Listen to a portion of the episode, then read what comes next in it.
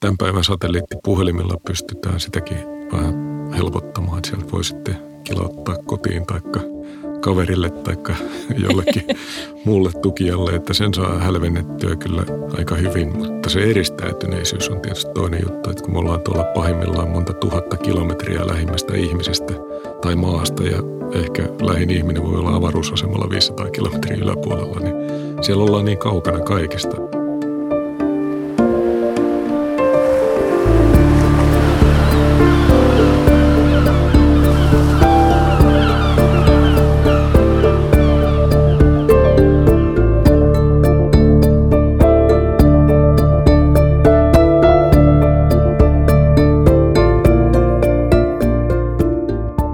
Jon Nurmisen säätiön Minun Itämereni podcast ja minä olen säätiön asiamies Anna-Mari Arrakoski Enkart.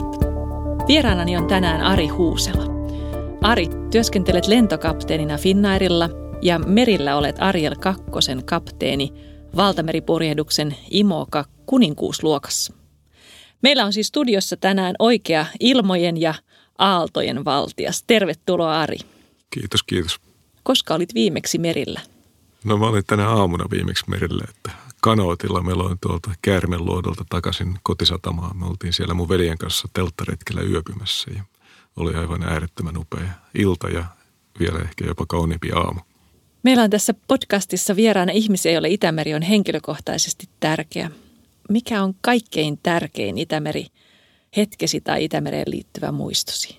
Tämä on hirveän vaikea kysymys, koska musta noin kaikki hetket tuolla Itämerellä on niin mahtavia ja upeita ja sieltä on vaikea poimia just sitä, mikä olisi se muita parempi tai hienompi hetki. Tämä aamu esimerkiksi siellä, kun valkeni siellä kärmenluodolla ja juotiin aamukahvia siinä aamuauringossa, joka jo lämmitti mukavasti tämmöisen melko kirpeän yön jälkeen, niin, Joo. niin tota, kyllä se oli hieno Itämeri-hetki sekin, että niitä on lukemattomia, lähes kaikki niistä.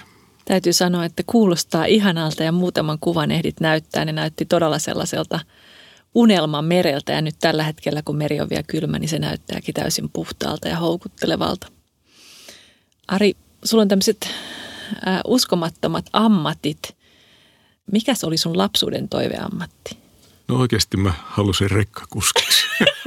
Ihan totta. joo, joo, se oli mun semmoinen ja mä Tapio Rautavaaran yölinjalla laulua, levyä kappaletta kuuntelin ja se oli mulle semmoinen lempijuttu ja mä kovasti toivoin ja haaveili siitä, mutta kyllä se ilmailu sitten tuli jossain vaiheessa aika nopeasti. Joo.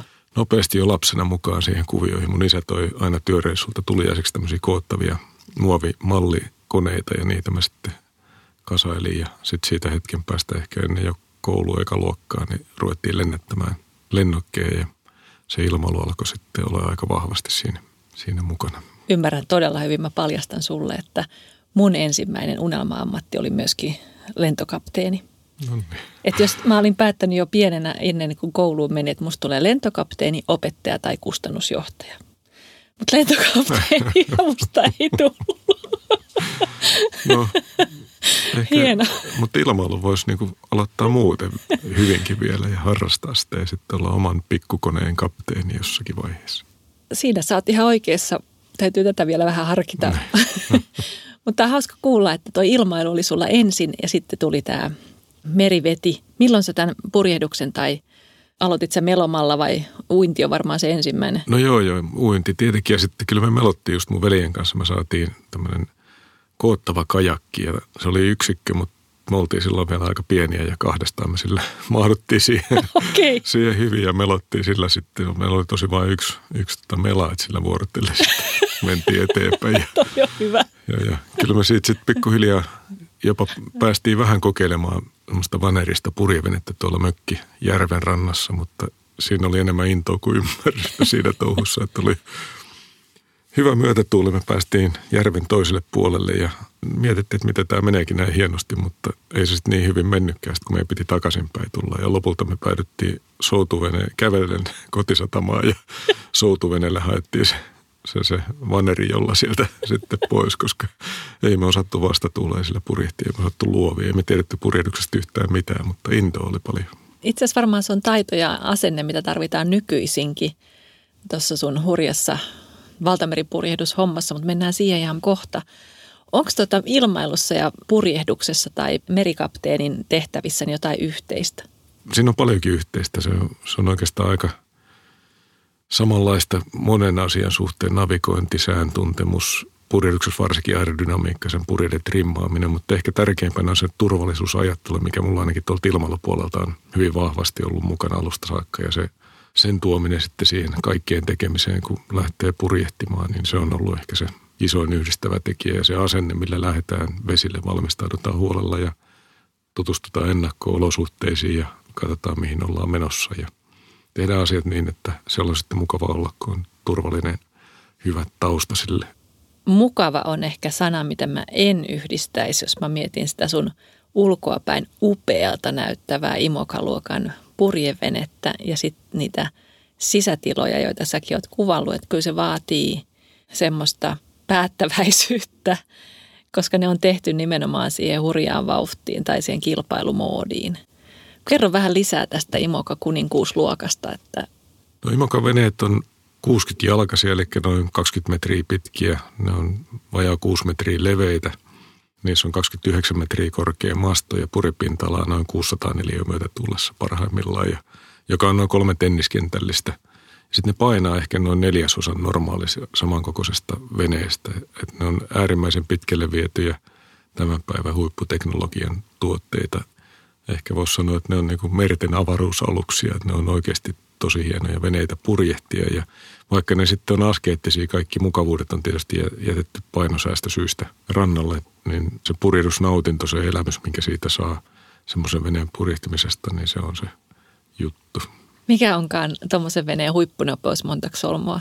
No me ollaan purjehdittu mun veneellä 29 solmua ja nämä uusimmat niin sanotut foilaavat, jos on tämmöiset kantosiivet, jotka nousee jo vähän vedestä irti, niin ne kulkee jopa lähelle 40 solmua, 35 solmua helpostikin. Uskomattomat vauhdit.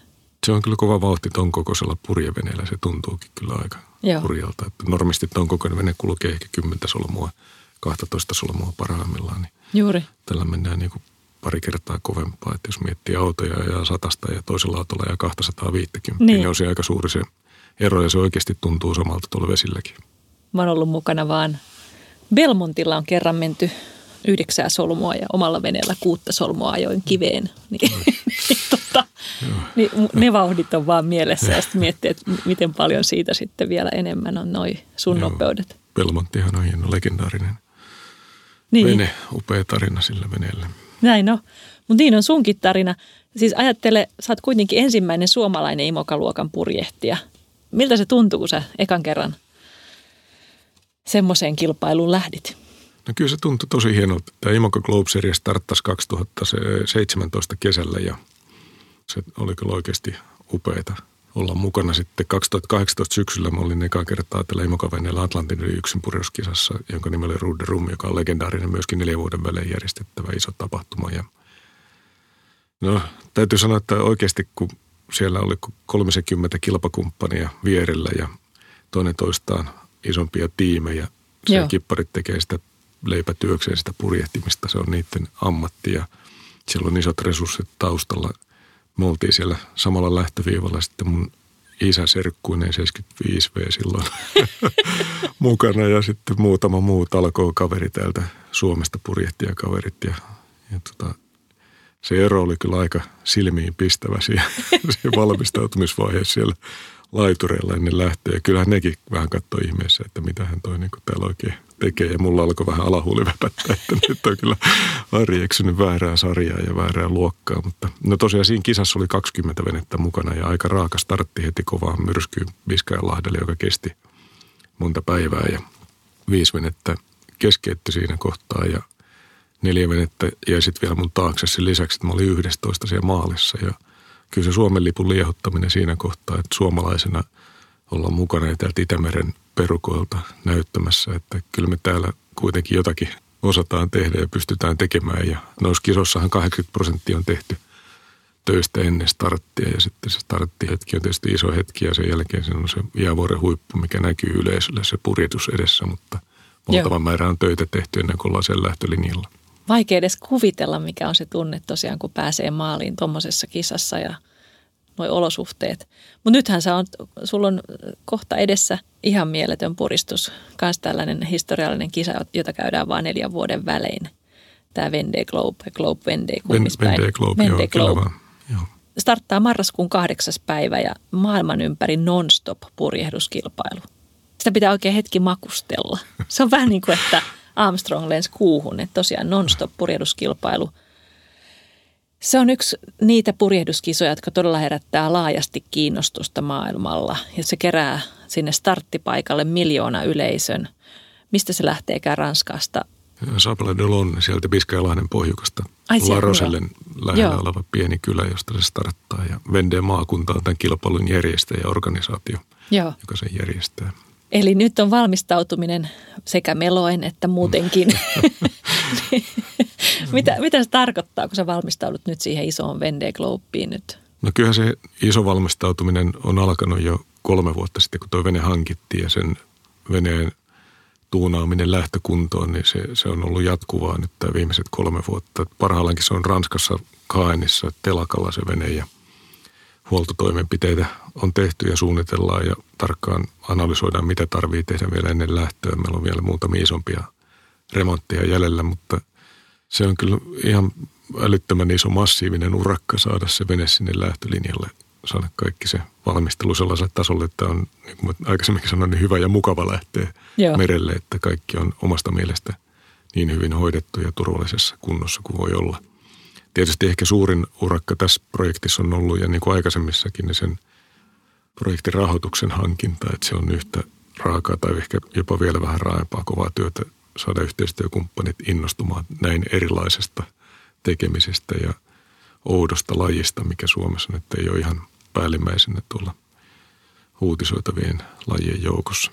Ja toisaalta meilläkin on niin kuin itse asiassa suomalaista on ollut vielä 1800-luvulla ihan niin kuin valtameripurjehduksessa niin yksi näitä ykkösmaita, ihan merenkulun huippumaita. Että sinänsä luulisi, että meillä olisi kiinnostusta tällaiseen kuninkuuslajiin, niin kuin tämä Vende Globe on. Tapio Lehtinen nyt teki valtavan uroteon purjehtijekaveri. Purjehti yksin maapallon ympäri pysähtymättä ensimmäisenä suomalaisena ja ilman teknisiä apuvälineitä. Oli kuudes ihminen maailmassa, joka tämmöisen suorituksen on ikinä pystynyt.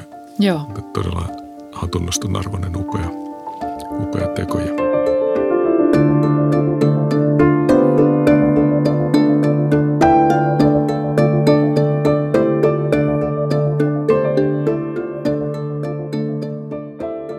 Mikä siinä kisassa on haastavinta?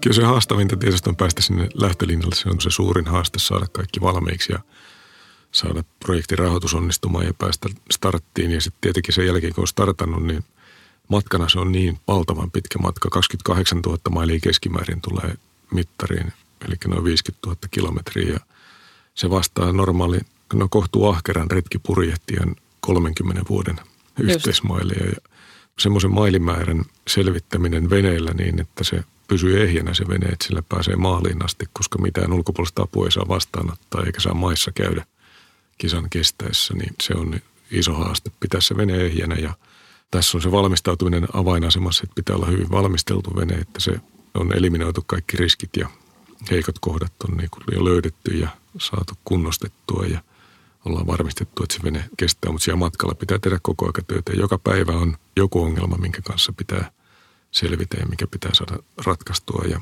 kaikkiin ongelmiin ei tietenkään voi olla ottaa mukaan työkaluja ja varausia – ja se, että sitten kun siellä tulee joku ongelma eteen, mihin varaosa ei sitten olekaan mukana, niin pitää pystyä myös improvisoimaan ja soveltamaan kaikkea sitä, mitä on aikaisemmin oppinut ja osaamista. Ja siinä tietysti auttaa se, että mä oon ollut lentokonemekaanikkona kymmenen vuotta ja mulla on vahva tekninen tausta. Mä oon tullut sen ilmailun parissa ollut koko elämäni oikeastaan töissä ja työurani tehnyt siellä ja niin ruuvimeissille ja pyöritellyt. Meinasin just sanoa, että toi Vende Globe on selvästi ja tämä Imoka luokka, niin se se vaatii enemmänkin kuin sen merenkulkijan osaamisen, että toi tekniikka ja mekaniikka ja tämä yhdistettynä sitten siihen, että psyyke kestää. Että kun sä puhut paljon tästä valmistautumisesta, että miten siellä pärjää yksin vuorokausi toisensa jälkeen, miten vähällä unella ja miten sen unen pystyy sitten rytmittämään, koska joo, vaikka onkin näitä tätä tekniikkaa, niin jotain voi aina tapahtua sillä aikaa, kun just torkahtaa. Miten sä nukut? No nukkuminen on vähän erilaista kyllä kuin täällä meillä, meillä maissa, että siellä nukutaan tuommoisessa vartin viiva kolmen vartin pätkissä ja ehkä jos on mahdollista, niin olisi hyvä saada yksi sellainen puolentoista tunnin yhtämittainen unijakso vuorokaudessa, kerran vuorokaudessa, mutta se ei aina, aina onnistu kyllä noissa olosuhteissa ja sitäkin mä oon harjoitellut ihan ammattilaisten kanssa jo lähes parikymmentä vuotta. Se on mahdollista, kun sitä vaan harjoitellaan ja sitten tehdään sen ammattimaisesti sen mukaan, että niin kuin kaikki muukin siellä tämmöisessä projektissa siellä veneessä, mutta joo, tuo nukkuminen on yksi tärkeimpiä asioita, että siellä pysyy järjissään ja pysyy tolkuissaan niiden päätösten kanssa, mitä siellä joutuu tekemään, että se pysyy turvallisena yleensä se homma ja sitten tietenkin siinä on kilpailussakin merkitystä, että jos tekee huonoja päätöksiä, niin se eteneminen ei välttämättä ole sitten kauhean vauhdikasta, vauhdikasta ainakaan. Niin. Just näin. Tuolla tosiaan joutuu toimimaan navigaattorina ja meteorologina ja lääkärinä ja insinöörinä ja teknikkona ja, ja sitten siellä on tietenkin tämä valtava määrä nykyelektroniikkaa ja yhteydenpitovälineitä varten, että siellä täytyy niin. myös pystyä tuottamaan materiaalia medialle ja yhteistyökumppaneille ja Joo. kuvaamaan ja vähän kaikenlaista kokkina joutuu toimimaan myöskin tietenkin. Valmistaudutko jotenkin erityisellä tavalla niitä tiukkoja paikkoja varten vai onko se tullut jo tuosta ilmailualan työstä tai tästä sun valtavan pitkästä kokemuksesta purjehduksessa ylipäätänsä, että se ei vaadi mitään erityistä se yksinäisyyden kesto tai sen tiukan paikan tai sitten sen väärän päätöksen korjaamiset, kaikki tämä. No joo, se yksinäisyys tietysti tuolla on yksi ikävä asia, mutta tämän päivän satelliittipuhelimilla pystytään sitäkin vähän helpottamaan, että siellä voi sitten kilauttaa kotiin taikka kaverille tai jollekin muulle tukijalle, että sen saa hälvennettyä kyllä aika hyvin, mutta se eristäytyneisyys on tietysti toinen juttu, että kun me ollaan tuolla pahimmillaan monta tuhatta kilometriä lähimmästä ihmisestä tai maasta ja ehkä lähin ihminen voi olla avaruusasemalla 500 kilometriä yläpuolella, niin siellä ollaan niin kaukana kaikesta, että se on ehkä se hankalin asia. Ja varsinkin tietysti siinä kohtaa miettii sitä, että jos jotain tapahtuu, jotain tosi ikävää tapahtuu, niin se avun saaminen ei ole ihan siinä lähinnä näköpiirissä, että siinä voi mennä päiviä tai viikkoja ennen kuin sinne joku tulee jeesaamaan.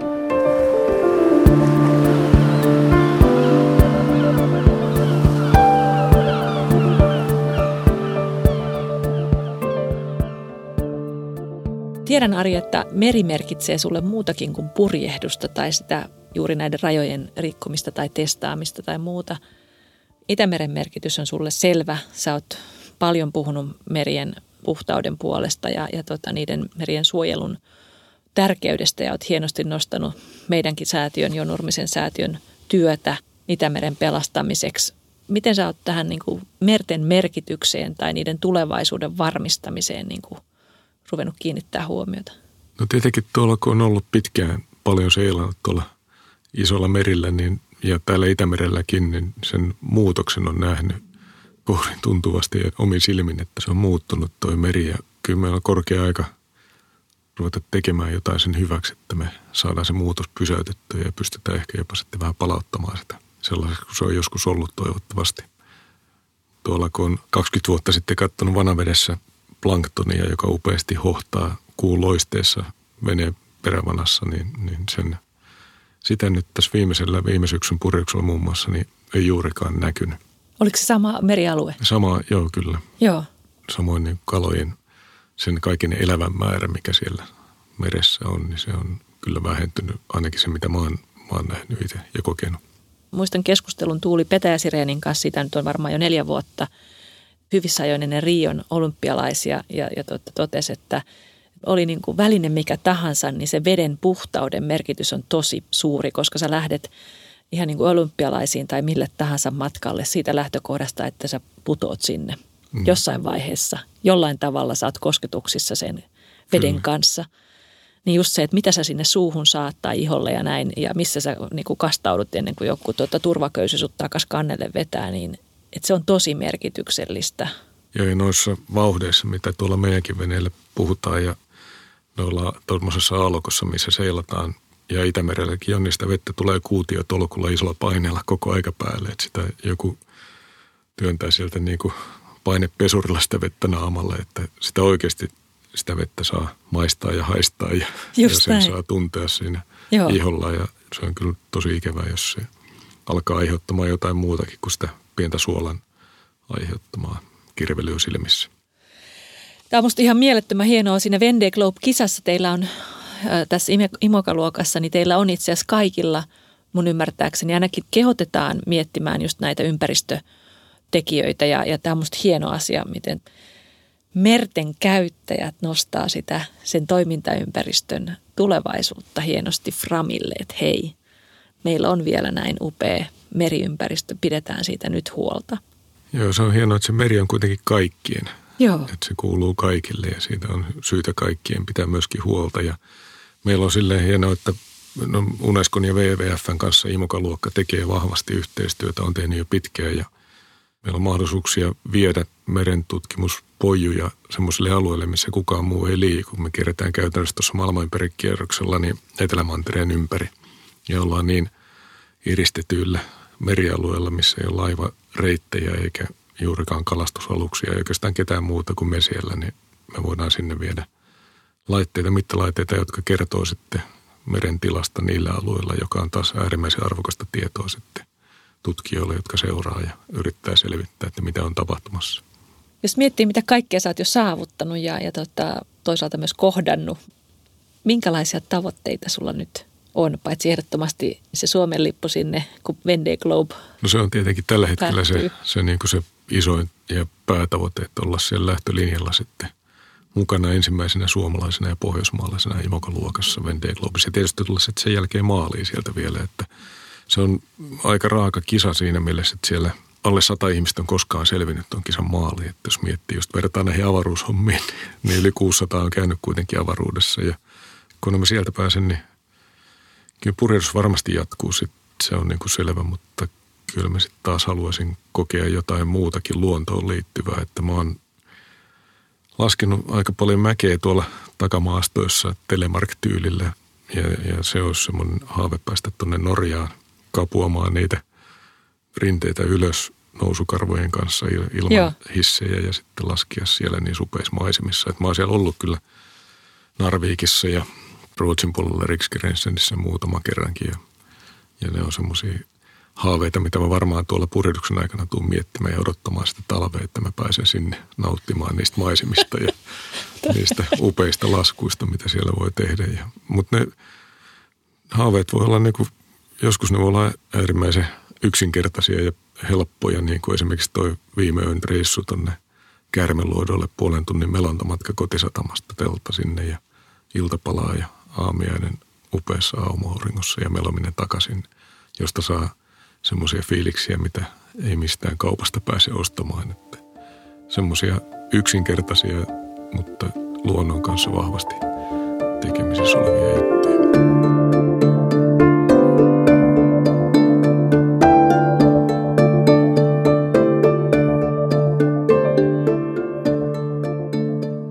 Tässä lopussa kysyn sinulta vielä kuuntelijoille vinkiksi sinun lempipaikkasi. Mikä on sinun Itämeri-vinkkisi? Ranta tai vierasvenesatama, saari tai kylä tai joku vastaava, jossa kannattaisi käydä?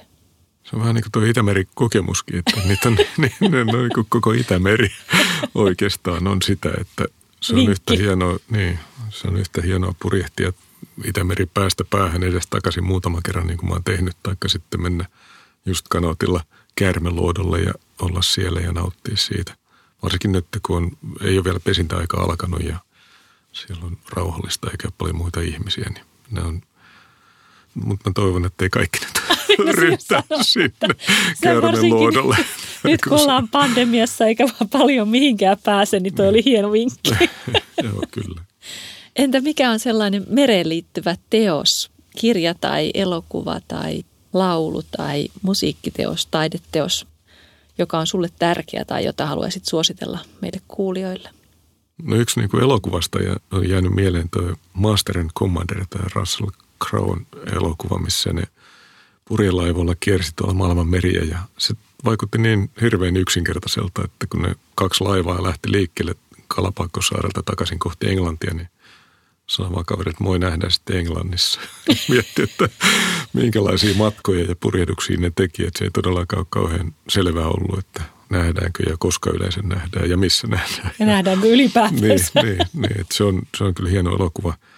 Nyt mä luin viimeksi semmoisen kirjan kuin Valtameret raakapurjeen, joka oli myös samaa fiilistä, että eikä siitä ole niin kauhean kauankaan. Sata vuotta sitten tuossa seilattiin purjaluksella viljaa tuolta Australiasta Eurooppaan ja suomalaiset alukset oli tosiaan vahvasti siellä mukana ja Erikssonin varustamo tuolta Ahvenanmaalta ja ne kirjojen kokemukset niiden ihmisten kertominen, jotka sitä on tehnyt sitä työtä siellä, niin on kyllä vaikuttavia ja auttaa kyllä tätä omaakin ajattelua tässä tulevassa haasteessa, kun miettii, että minkälaisissa oloissa ja minkälaisella varusteella ne on liikkunut, että mun osa kuitenkin sitten on täysin mahdollinen hoitaa ja suorittaa. Ja tietenkin tuo Tapio Lehtisen Seitsemällä merelle kirja, uusi kirja tästä hänen reissustaan maapallon ympäri nostopokilpailustaan, niin on, on varmasti yksi niin meidän tärkeimpiä meren, merilukukirjoja. Kiitos Arja. Paljon onnea Vendeglobiin. Kiitos, kiitos.